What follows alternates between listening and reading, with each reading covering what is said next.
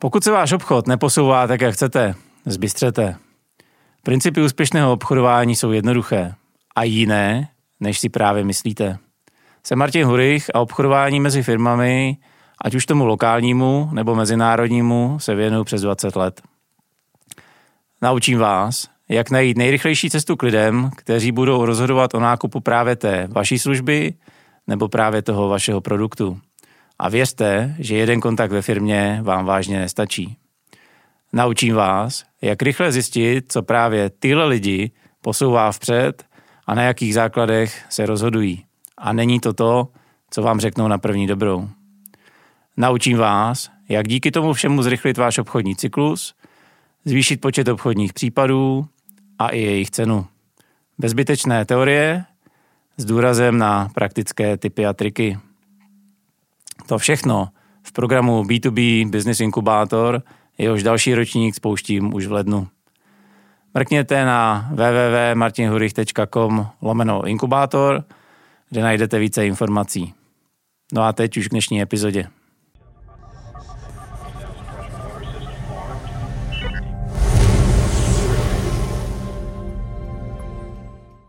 Dobrý den, já jsem Martin Hurych a tohle je Zážeh. Dnešní Zážeh bude se Simonou Bodlákovou. Ahoj Simono. Ahoj Martine. A Simona je koučka, konzultantka firemních strategií, firemních a týmových hodnot a viceprezidentka ICF České republiky. Dnešní díl budeme věnovat vizím, týmovým a firemním hodnotám a filozofiím, takže dneska se oproti ostatním dílům trochu vzneseme a budeme přemýšlet nad firmou a jak vlastně uspořádá všechny tyhle a pro spoustu lidí v té mojí bublině trochu neochopitelné věci tak, aby nám prospívali v podnikání. Než začneme, Simono, chtěl jsem se zeptat, co tě učí pes ve vztahu k firemním hodnotám? Ježiš, tak to je krásná otázka. No, mému psovi je 8 let a co mě učí ve vztahu? Asi trpělivosti, si myslím. a takové té schopnosti číst, že jo? Ale spíš bych řekla, že oni asi schopnější číst beze slov, jo. My máme, jo, číst vlastně emoce, číst možná, jo, číst prostě to, co, jako taková ta komunikace neverbální. Dneska ráno zrovna, když jsem se připravovala, malovala jsem se u stolečku, tam jako mám takový stoleček na to, tak on tam už sedí a ví, že buď, že to jsou dvě možnosti. Buď dostane cukrátko za to, že teda zůstane doma, bude hlídat tu domácnost, anebo se mnou půjde ven, jo, tak to je takový, jako, tak to mě učí. Chápu správně, že teda při budování jaký firemní filozofie, firemních hodnot je potřeba hodně trpělivosti. Trpělivost, určitě a vnímavost, což teda jsem chtěla říct to, co teda ten můj pes má. Jasně. Takže určitě trpělivost, vnímavost a no tak jako je to o vztazích, jo, to je to o lidech, takže být schopný se vlastně napojit s těma lidma. No. Ty o sobě říkáš, že děláš obor, který víceméně oficiálně neexistuje, nikde se neučí, tak jaký to je, možná pojď se nám představit a pojď nám říct, co tě vůbec tadyhle do toho oboru zaválo. Jo, tak já začnu už jako, už je to teda... Já ani nechci říkat kolik let, jo. Tak já jsem hrozně dlouho... Předevčírem. 20 let jsem pracovala vlastně v nadnárodních firmách, v zahraničních firmách a měla jsem na starosti reklamu a marketing. A to je vlastně o budování značky, o esenci značky, o, vlastně o, tom, jo, o hodnotách značky, o tom, o čem ta značka je, o strategii, že jakým způsobem tu značku rozvíjet. A já, když jsem v roce 2014 vlastně odcházela ze svého posledního zaměstnání a šla jsem na volnou nohu, tak jsem vlastně začala teda jako coach, udělala jsem si živnosťák a pár kurzů a jela jsem do Anglie teda ještě se naučit takové mastermind setkání, o tom se třeba ještě budeme taky později zbavit. No a pak jsem se začala věnovat firemní kultuře, já vlastně tomu, jak vůbec ve firmách vlastně budovat povědomí o tom, o čem ta firma je. A ono to bylo strašně blízký, jo, tomu, jak se tvoří značky, nebo jakým způsobem se pracuje se značkou, takže v tom, co děláme, je hodně pomáhá. No, to jsou takový korálky, který člověk pozbírá po cestě tím životem, takže tam mi pomáhá jednak ten marketing, no to, co jsem se naučila vlastně v marketingu, jednak koučovací techniky, potom ta práce s tím týmem v rámci těch workshopů. A to, jak říkáš, že se to neučí, ono možná někde nějaký kurzy už na těch vysokých školách dneska budou, ale v té době, kdy já jsem to tak jako začínala rozjíždět, tak tak to bylo opravdu o tom, že jsem si poskládala pár věcí dohromady a tak jako praxí a tím, že pořád zkouším, co kde funguje a jak jako na to lidi reagujou a co je baví, i protože ty workshopy by měly být i zábavný pro ně, aby se z toho něco naučili o sobě. Tak to tak dávám dohromady a zatím to jde. Firemní kultura, to je... Mně přijde mnohdy už i vlastně jako buzzword. Všichni říkají, musíš to mít. Spousta lidí trpí tím, že by to měli mít a nemají. Co to vlastně je podle tebe firemní kultura?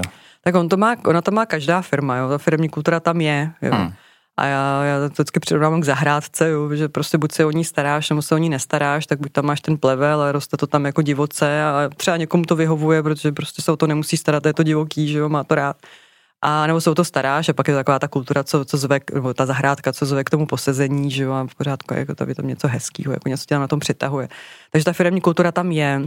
To, že to je buzzword, je pravda, jo, ale já si myslím, že to poslední dobou právě se začalo uvědomovat čím dál víc lidí, že je potřeba s tím nějakým způsobem pracovat a myslím si, že hodně to samozřejmě souvisí s tím, že je málo lidí vlastně na trhu práce a lidi chtějí vlastně přitahovat ty správní lidi, chtějí být zajímavý, atraktivní, firmy chtějí být atraktivní pro ty potenciální zaměstnance, tak se s tím začalo víc pracovat, možná úplně původně jako takzvaný employment branding, to znamená, jo, jak prodat tu firmu vlastně zákazníkovi, zaměstnanci potenciálnímu, ale ono se potom musí trošku hloubš, protože se nedá lakovat ten tank na růžovou, že jo, musí se trošku jako jít opravdu do té podstaty, tak vlastně hledání těch firemních hodnot třeba a toho poslání a té vize už potom, jo, je trošku taková hlubší práce v té firmě. Než se dostaneme ještě k firemním hodnotám, ta moje bublina je mnohdy taková hodně analytická, hodně technická. A tohle... Ale vůbec to nemyslím špatně, můžou považovat firemní kulturu za EZO.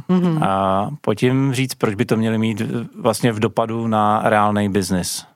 Ono to je hodně abstraktní, tomu já rozumím. Já právě vždycky, když dělám ty workshopy, tak úplně na začátku, teď to je taková moje novinka, co jsem začala dělat, se jako rozdělíme do dvou skupin, nebo respektive se tam jako ukážeme, protože my jsme vlastně dva typy lidí většinou, tak jak jsme praváci, leváci, tak jsme lidi, kteří jsou hodně jakoby jako vizionáři, lidi, kteří jsou schopni abstraktního myšlení, představivosti a pak jsou lidi, kteří jsou hodně pragmatický těma rukama jakoby na té hmotě, kteří prostě jsou praktický. A pro tyhle ty praktický, pragmatický lidi je trošku obtížný jako jít do těch výšin, jo, jít tam prostě do těch abstraktních pojmů a do těch hodnot a přesně to jsou slova, teorie a tak, jo. Takže tam se vždycky rozdělím a proto je to pro někoho možná těžší, jo. Takže ty technický typy, tak ty to mají trošku těžší, tohleto přemýšlení. A ta otázka byla, proč je to důležitý o tom přemýšlet a tak, no. Jaký to má praktický dopad do biznesu?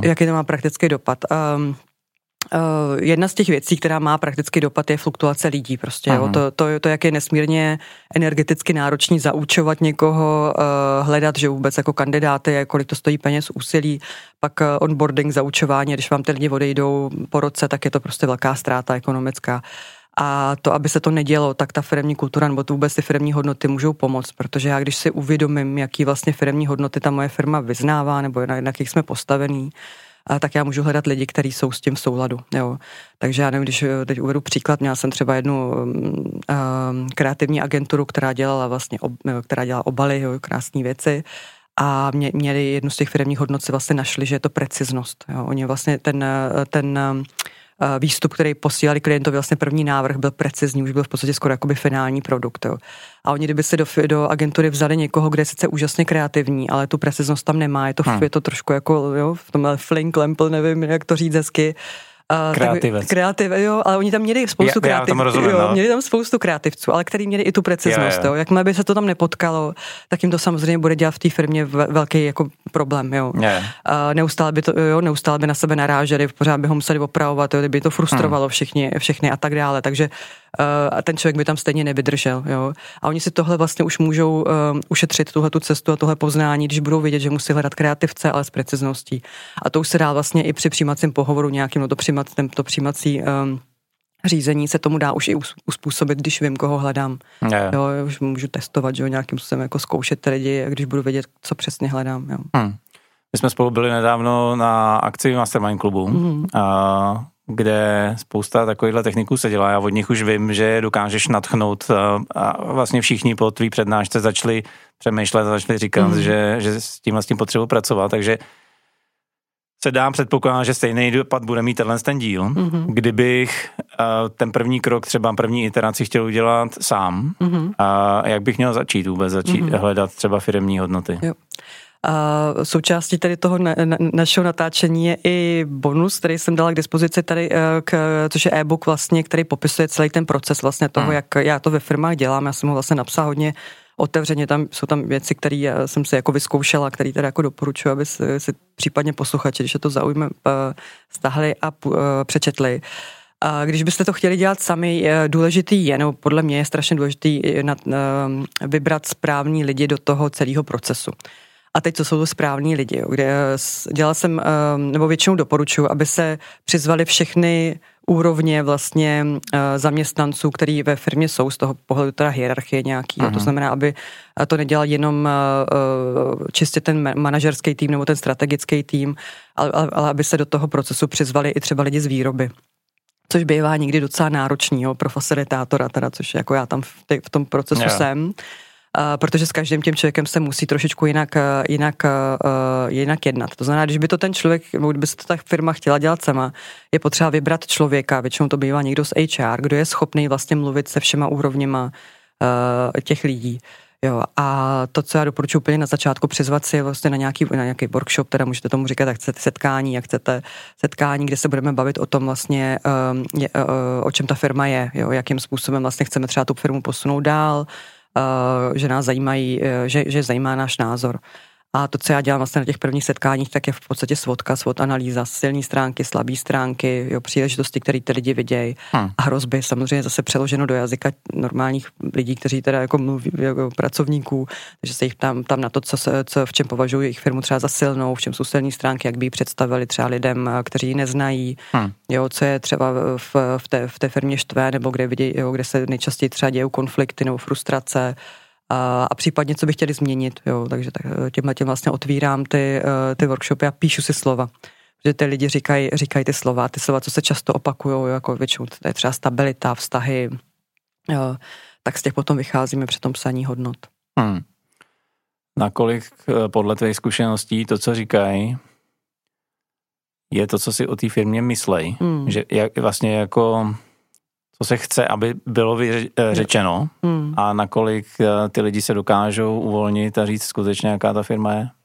Já teda se dovolím věřit tomu, že se mi daří docela jakoby v nich probudit tu chuť vlastně mi jako sdělit, o čem ta firma fakt je. Jako, jo. Tam je vidět, že oni jako mi to chtějí říct. Že to podle mě není hra, jo. Někdy, kdy na co narážíme, tak vlastně já, když dělám tyhle ty workshopy, ty první, co jsem teď popsala, tak je vždycky otázka, jestli by tam měl být ten management nebo neměl, jo. A ono to všechno má jako svoje pro a proti. Já spíš jako jsem radši, když tam jsou, i když vím, že v tu chvíli samozřejmě se dozvím třeba 70%, jo, toho, co by mi normálně řekli, kdyby tam nebyli. Ale on je to zase docela jako emotivní zážitek, jako to, co tam děláme, jo, protože opravdu se bavíme o věcech, o kterých se normálně nebaví. Já tím, že jsem externista, tak si dovolím pokládat otázky, které třeba možná by jim bylo trapný se zeptat, jo, nebo jako trošku jako nepříjemný, nebo já nevím, jo, ne úplně přirozený. Takže já se ptám na věci, které ode mě se to tak nějak jako vezme a odpovídají na věci, jako co vás na práci baví, jo, kde jste se třeba poprvé nadchli pro tu práci, kterou děláte. A to slyšet třeba z pohledu majitele nebo ředitele té firmy je strašně příjemná věc, jo, takže... A já, když jim to potom jenom jako převyprávím, jo, na nějakém dalším setkání, kdy já teda přináším nějakou zprávu z těch prvních workshopů, tak už to nikdy není ono. Takže já jsem ráda, když tam přijdou, když to trošku jako zažijou. A na druhou stranu samozřejmě pak dostávám zpětnou vazbu, no kdyby tam šéf nebyl, abych vám řekla ještě tohle a tamhle to. No. Takže to jako chápu. Nicméně, vždycky si připomínám jako svoji vizi, svoji poslání, protože já tam vlastně jako jsem, je zjistit, co v té firmě je jako dobře, jo, co je vlastně spojuje, co je to důležitý, o čem ta firma je. Nejsem tam úplně na to, abych rozkrývala nějaký jako nešvary, ty s tím jako většinou vylezou nějaký, teda jo, já tam právě pozbírám ty slabé stránky nebo ty příležitosti, ale není to úplně ten primární vlastně můj úkol, který tam mám.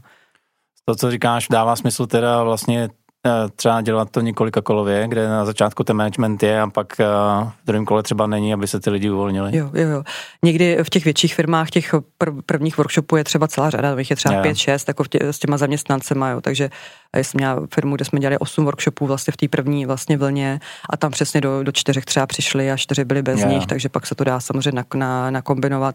A já samozřejmě tam sleduju i to, jak moc se třeba liší, jo, ty výstupy, nebo jak moc se potom líbí, protože já si třeba dělám i potom one-to-one vlastně s tím managementem, s každým zvlášť. A vlastně ten názor toho managementu potom porovnávám, nebo z těch ředitelů, že od toho boardu porovnávám s tím, co já se rozumím od toho týmu, jo, jak moc jsou si vlastně vzdálený, anebo jestli se prostě shodujou. Jo. A přesně tohle je vlastně první část, kdy vlastně uděláme teda to zjišťování, taková jako zjišťování, taková jako fáze, teď mi nenapadá to slovo, prostě zjišťuju, co a jak v té firmě je.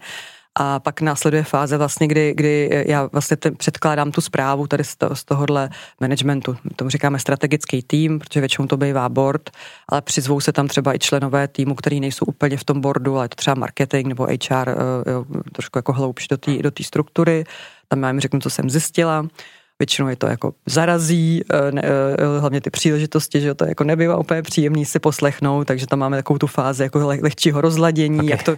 jak to, že nemáme vizi, když ji máme, proč nám říkají, že ji nemáme, že jo, takže tam si potom je, a co jako ti myslejí interní komunikace, že nám nefunguje, jo, a teď se tam chvilku povídáme o tom, co vlastně jako z toho vzešlo a identifikujeme si některé ty věci, ale nicméně už z toho jako výjdou v podstatě ty oblasti, a proto já tam většinou jsem to poslání a hodnoty, tam jako malinko z toho začíná krystalizovat. No. A já zase mám takový, to bývá celodenní i dvoudenní workshop s tím strategickým managementem, a tam já zase mám takový postup, kterým budeme, abychom zjistili vlastně, jo, poslání, hodnoty, co je zatím, jo, a tak dále. Takže tam vlastně během těch 2 dnů dáme dohromady tu firemní filozofii, jo, to, jak se říká, firemní kultura, nebo popis o té firemní kultury, firemní filozofie.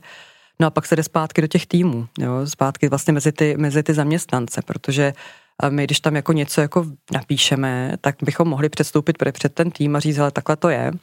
Nicméně ty lidi by koukli a říkali, no, jako není úplně stejně, jak jsme to třeba chtěli, nebo je to tak jako jo a dobrý, jo, a dál. Ale to, co je důležité, je potom jim to dobře jako představit a vlastně nechat je, aby to jako přijali zase za svý.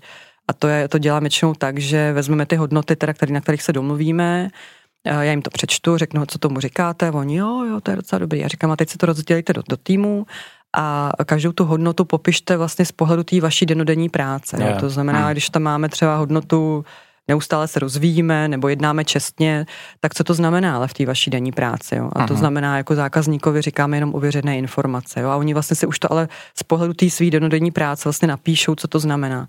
A tím, když na tom pracují, tak to vlastně přijmou. Jo? Oni to přijmou za svý, protože to tvořili, spoutvořili. My dostaneme zpátky vlastně od nich materiál, který, protože ta hodnota nesmí zůstat jenom na úrovni jako čestnost, ale co to znamená, takže to jo, většinou chováme se čestně a teď já tam fakt napíšu to z toho, co oni mi tam napíšu, jak já napíšu, jaký odstavec, jako manifesto ke každý té hodnotě. Yeah. A ta je fakt pro každou firmu jiná. Jo? Tam je to hodně o tom, o čem jsou. Jiný to budou mít makléři, jiný to bude mít firma, která vyrábí pražené oříšky. A jiný to bude mít přesně ta kreativní agentura, že jo? To už bude hodně vztažený k týdenní práci. Teďka napadá hromada otázek. Ta první je, ty jsi říkala, že vlastně z těch workshopů začíná vypadávat mise, vize a tyhle ty věci.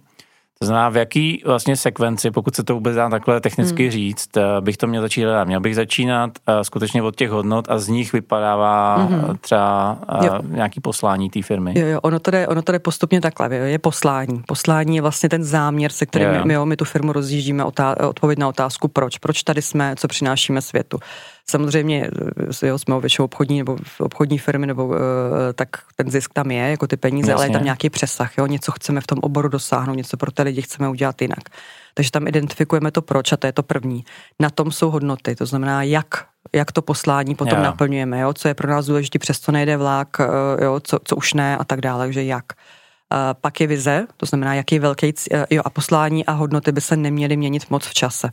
Jo, ne, že by se k ním nedalo čas od času vrátit, ale nemělo by se to nějak dramaticky měnit. Proto třeba i to poslání bývá docela vágní, to bývá jako dělat lidi šťastný, jo, nebo učíme svět, nevím, něco. Jo. Je to prostě trošku takový jako obecný, ne? Většinou tam chybí i to, čím jako vlastně to konkrétní podnikání. Jo. A to se objevuje až v té vizi. A ta vize je ten velký cíl, to znamená, čeho chceme dosáhnout, co je ten velký úkol, který tady jako máme, většinou se dává na 5 let, na 10 let, Elon Musk to má na celý 100 let, takže záleží zase, jo, jak moc jako vidíme do daleka, ale to je ten velký cíl. Z toho vychází strategie, z toho pak vychází nějaké taktiky a aktivity vlastně, které. To znamená, čím, jak jsem říkala na začátku, jak jsme ty vizionáři a ty pragmatici, tak pro ty pragmatiky je mnohem snažší psát třeba tu strategii, jasně, než dělat tu vizi a misi. Jo, když to pro ty vizionáře zase je tohle, to třeba jako, je to hrozně baví, ale pak jak se jde už do těch úkolů, tak tam už začíná být nervózní, že už je to o tom jako něco začít dělat jako, a konkrétně to dává do. Takže postupuju klasicky podle Simona Sinka, proč, jak, co? Jo, on to velmi hezky v tom svém Golden Circle, že jo, v tom svém... určitě poslouchá, tak Simona zdravíme. Jo, zdravíme. Jo, ano, v těch knížkách je to popsané a všude vlastně, jo, člověk naráží na to, že to je vlastně jako všude stejně. Jo.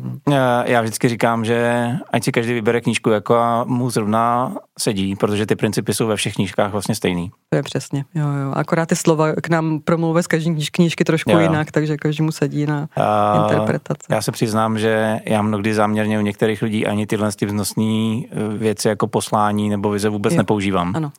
Protože u spousty lidí to je floskule. Ano, jim jde mráz po zádech, když to slyšej, že jo. Takže já prostě se ptám, kam s tou firmou chceš dojít, a je to úplně stejný jako vize, nebo co chceš dělat, proč tu seš. Jo, souhlasím. A ty lidi se najednou odbrzdí a začnou entuziasticky mluvit o tom, co je pohání. Něco si napíšeme, ale fakt tomu neříkáme mise, vize. Jo. Ne, úplně souhlasím a já, i když jdu vlastně s těma workshopama do firmy, tak vůbec ty slova nepoužíváme. Yeah. No, přesně, snažíme se to popsat nějak jako normálně lidsky, aby to někoho úplně příliš nevyděsilo. No. Ale co vidím ještě, a ono to je vlastně přirozená věc, ten majitel a podnikatel je většinou mnohem ambicioznější, než je třeba ta parta pod ním. Pokud to nezaložili společně, pokud je to něco... speciálně dlouhodobějšího a většího, kde začíná být disconnect mezi jako vrcholovým managementem a tou denodenní linií. Tak vidím, že je i trošičku jako jinak pojímáno nebo jinak vnímaný ty hodnoty, jaký jsou a jaký by měly být. Mm-hmm.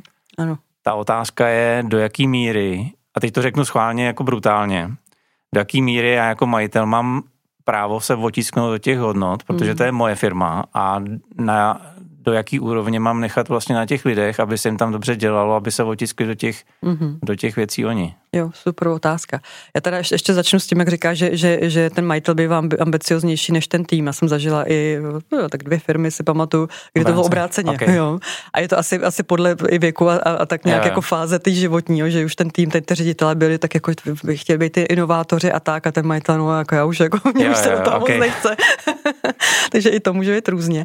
Ale zpátky k těm hodnotám, teda pro mě je zásada, je to možná zase jenom jako můj pohled na věc, že ten majitel je propsaný, musí být propsaný do těch hodnot. To znamená, ve chvíli, kdy on cítí, že to není úplně ono, tak jdeme zpátky. Jo, a musíme se na to dívat. A tam my hledáme většinou jako klíčové hodnoty, jsou ještě jako různý typy hodnot, jo, ale ty klíčové hodnoty jsou ty hodnoty, kterým byste dali známku už teď, že žijete na 90%, třeba 80+. Jo, to je jedna z otázek, kterou já tam mám, když vlastně dáme dohromady ty hodnoty, jdeme zpátky těm zaměstnancům, tak se jich ptám, nakolik tu hodnotu aktuálně žijete. Jo, a když je to méně než 80, tak vím, že to není úplně ta klíčová hodnota, to znamená, že ji jako že bych právě, jak říkáš, chtěli žít, ale nežijou. Takže my většinou hledáme ty klíčové hodnoty, to znamená to, co tu firmu opravdu definuje, v čem oni jsou opravdu silní, co je vlastně opravdu jejich.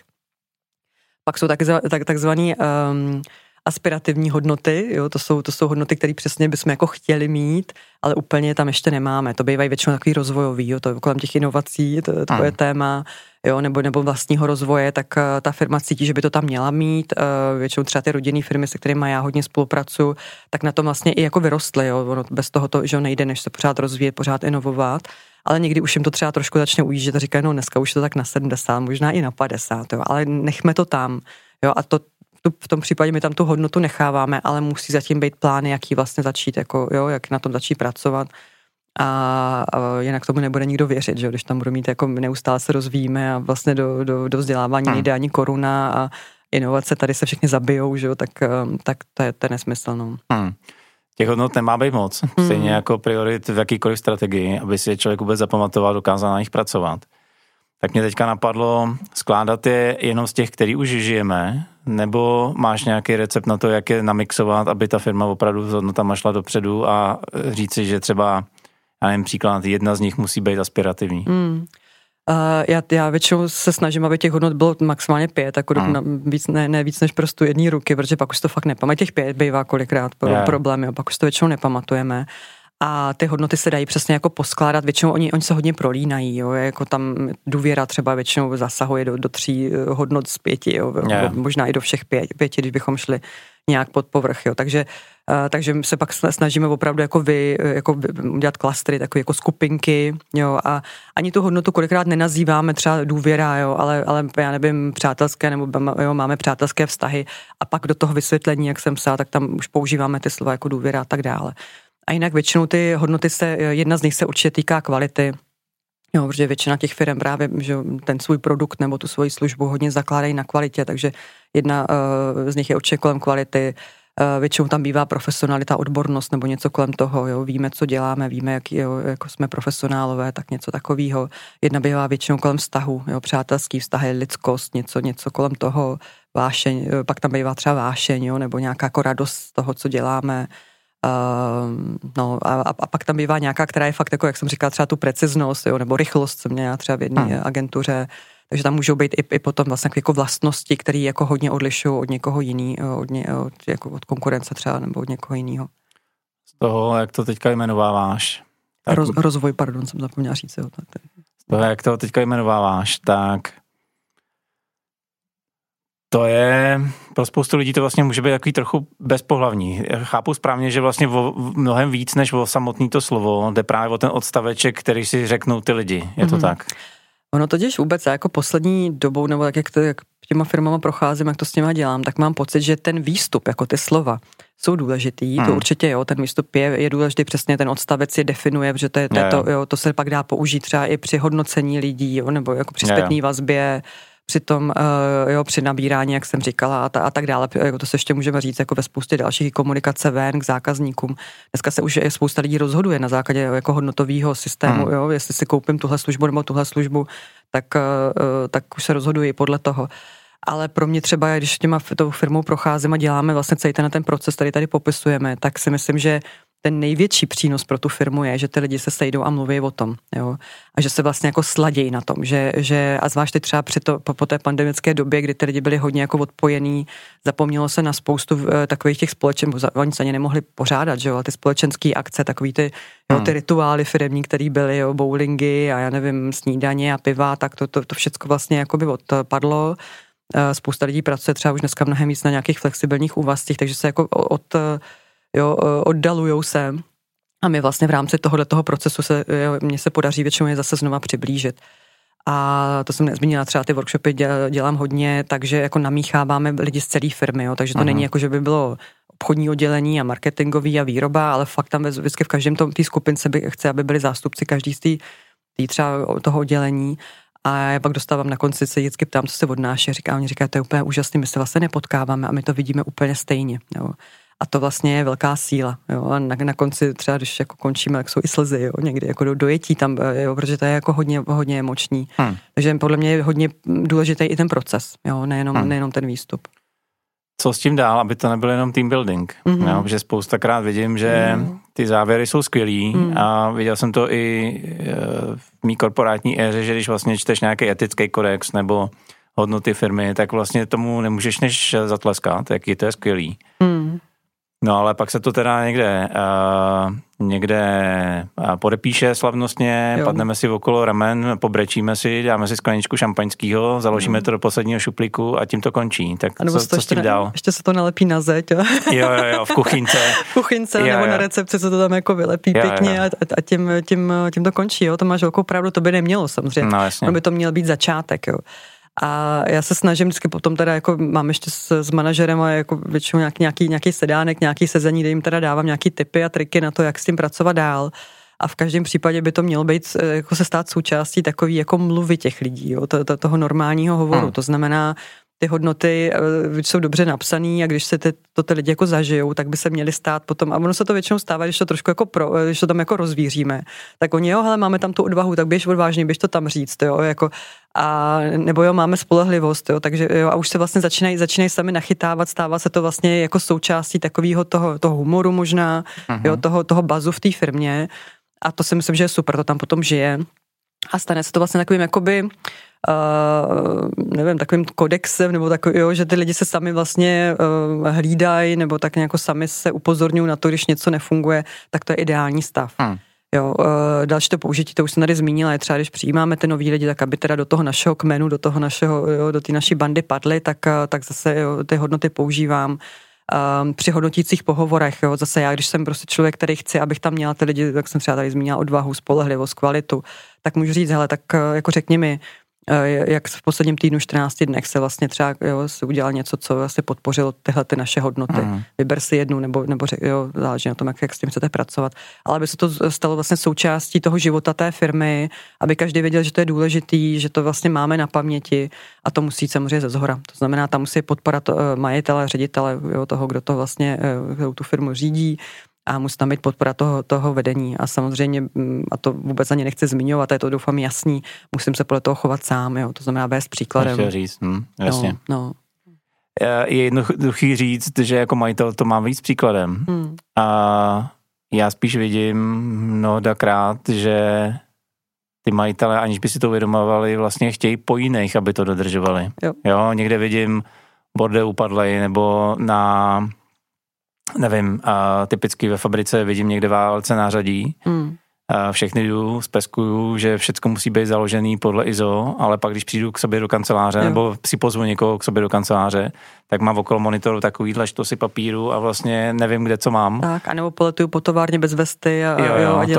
To asi potom nedávám dobrý. To určitě ne, no. Ono se říká, že firemní kultura se pozná podle nejhoršího, nebo podle nejhoršího tolerovaného chování. Jo. To znamená přesně to, co říkáš, a tam může mít napsaný bezpečnost nebo spolehlivost, a pak prostě nedodržuju zásadní pravidla, který po těch lidech chci, tak to prostě nedává smysl. Jo. To vlastně ty hodnoty znehodnocuju, tu důvěru porušuju, a ty lidi z toho strašně všímají. Jo. A oni vám to neřeknou do očí, ale samozřejmě se to tam potom jako v kuchyňkách, nebo se tomu smějou a tak dále, a to vlastně, jo, to veškerá ta práce je vníveč. Takže tam fakt jako apeluju na to, abyste se snažili, udělali všechno pro to. Všichni jsme omylní, takže to, že občas něco někomu ujede, bych řekla, ještě by bylo normální, ale nemělo by to být prostě standard. Jo, to je špatně. Já jsem nedávno slyšel v jedné fabrice, já tady snad po nich budu sbírat i vajgly.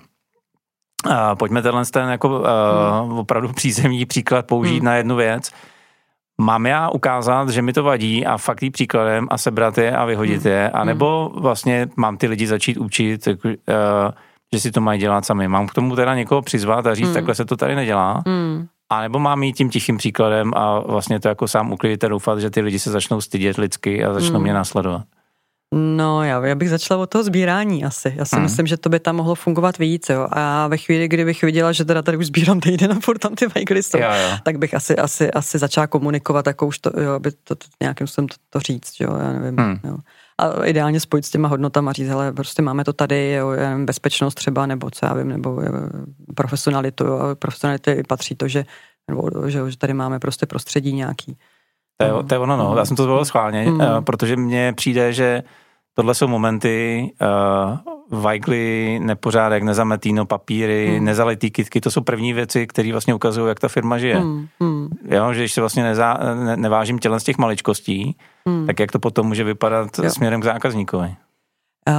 Já jsem o tomhle měla debatu nedávno s jedním výrobním ředitelem, a on právě byl taky, jako říká, to je nedůslednost a tyhle ty věci.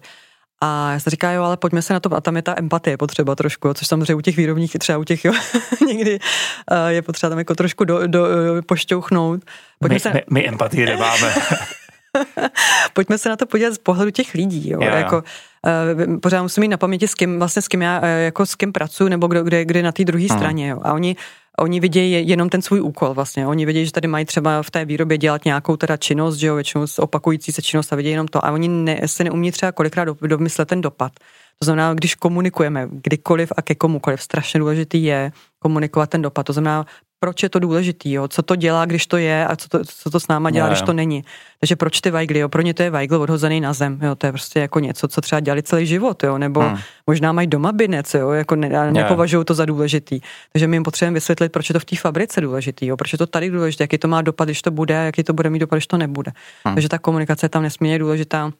A takový to pochopení toho, jo, té druhé strany, to znamená, jako, jak on to vlastně třeba má doma, jo, nebo z jakého prostředí jako přichází, jo, vyrůstá, tak to nás pak třeba přestane překvapovat, jo. Jako těžko si můžeme myslet, že jsou všichni stejní, jako jsme my, že jo. Ještě jedna otázka mě napadá k tomuhle z tomu. A možná dvě podotázky. Jednak, kdo jsou třeba typický klienti tvoji? Mm-hmm. A když jsme začali tím, že bych si třeba první interaci mohl udělat sám, než si tě k tomu pozvu, tak od jaký velikosti firmy, já vím, že stejně řekneš, že od malý hnedka na začátku, to je jasný, jo, ale trochu mi intuitivně přijde, že když jsme banda 3-5 lidí, tak to tak žijeme automaticky a takový to zrnko písku, který zrovna jako tam nemá co dělat, tak víceméně přirozeně vytlačíš bokem. Jo. Čím ta firma je větší, tak to nás to se udržuje samozřejmě hůř, tak od jaký velikosti firm třeba už to doopravdy potřebuju, nebo kde bych se nad tím měl začít zamýšlet, že to musím mít ne jako třeba neformálně žitý, to je asi opravdu vždycky, ale kdy to bych měl mít už na někde na papírech formalizovaný. Já úplně prakticky to vidím, když začnu zavádět střední management. Jo, když vlastně tam je ještě ta vrstva je jakoby další, tak tam si myslím, že už ten můj vliv na toho posledního člověka ve firmě je čím dál jako menší, jo, takže se to jako nepropíše, nemusí se to propsat až tak úplně do detailu. Když jsem začala tyhle ty věci dělat, jak jsem si říkala, jo, budou to mladý firmy, které se teď třeba jako to učí, nebo začíná, já budu to chtít mít správně. A moje zkušenost teď je, že takový firmy mě neoslovují, ty mají úplně jiný starosti. Ale spíš to jsou paradoxně třeba i firmy, které jsou na trhu 18, 20 let, 30 let třeba teď, jo, jsme dělali firmní filozofii, protože majitelka předávala s dcerám, takže to chtěla vlastně předat nějaký, jo, v nějaký formě, dát jim nějaký dárek vlastně do toho. Takže často to jsou právě firmy, které jsou na trhu hodně dlouho, kdy ten majitel je třeba hodně silnej, ale když jako začne ustupovat do pozadí, tak by se tam to DNA mohlo jako vytrácet. Jo. Uh-huh. Takže si jsem odpověděla. A bývají to firmy na těch 40 lidí třeba a vejš, dělá se menší určitě, ale tak jako typický zákazník jsou 40 lidí a víc. No. Když přestanou všechny znát křestním jménem, tak je tak. Ten moment, kdy si to mám sepsat. Jo, když už třeba to přijímací pohovory nedělám úplně všechny sám, jo, takový ty věci, hodnotící pohovory už nedávám, nebo už ty lidi přestávám znát přesně, tak tam je to dobrý. Pojď to dnešní povídání, vím, že to máme všecko v bonusu, který bude teda ke stažení na webu, jako vždycky. Pojď to shrnout do pár praktických bodů. Kdyby si měl někdo poslechnout jenom teďka na další 2, 3, 5 minut, tak co to bude? Jo. Tak určitě bych doporučovala nedělat ty věci sama. Jo, to je jeden takovej nešvar, který většinou nevíde, takže to, co se stane, je, že si to udělají sami. Myslím, že v tom smyslu jako odjedu na chalupu, napíšu si svůj za celý můj tým, napíšu si poslání, hodnoty a vizi a přijdu a teď to tam jako řeknu, to se teda stalo jako jednomu klientovi právě. Já jsem přišel, já jsem to ukázala, oni to všichni odzývali, jako jo, přitom to bylo tak skvělý.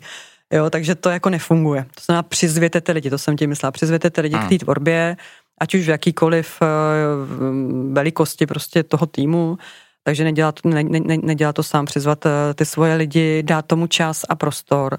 A když už teda pozvu externistu, což bych samozřejmě doporučila, že jo, protože ten ví, co má dělat, ale když už pozvu externistu, musí mít obrovskou podporu toho majitele, ředitele, jo, nejde to tak udělat... Tady máte tady chlapíka nebo paní, jako a s tou si to udělejte, musím být součástí toho celého procesu. A nikdy nefunguje to, když někdo chce předělat ty ostatní, vždycky musí být součástí té změny. Počkat si úkol, který mám někde v managementu z MBA, jasně. Jo, a pak samozřejmě pracujte s tím nadále, jo. Není to cvičení, který se udělá, jak se říká, strčí se do šuplíku, to je skoro zbytečný, to bych řekla, že jsou vyhozený prachy. Děkuju moc. Já taky děkuju. Tak jo, pokud jsme vás nadchli pro budování firemní kultury, vize, mise, hodnot, čokoliv, co jsme tady dneska zmínili, tak jsme se Simonou udělali svoji práci nadmíru dobře. Nezapomeňte si stáhnout bonus, je to e-book, kde vlastně všechno, o čem jsme tady dneska mluvili, je znova shrnuto do praktických rad. Nezapomeňte nám dát lajky, ať už v podcastové apce nebo na YouTube, protože jinak se u nás svět nedoví. No a mě už nezbývá, než držet vám palce a přát úspěch. Díky.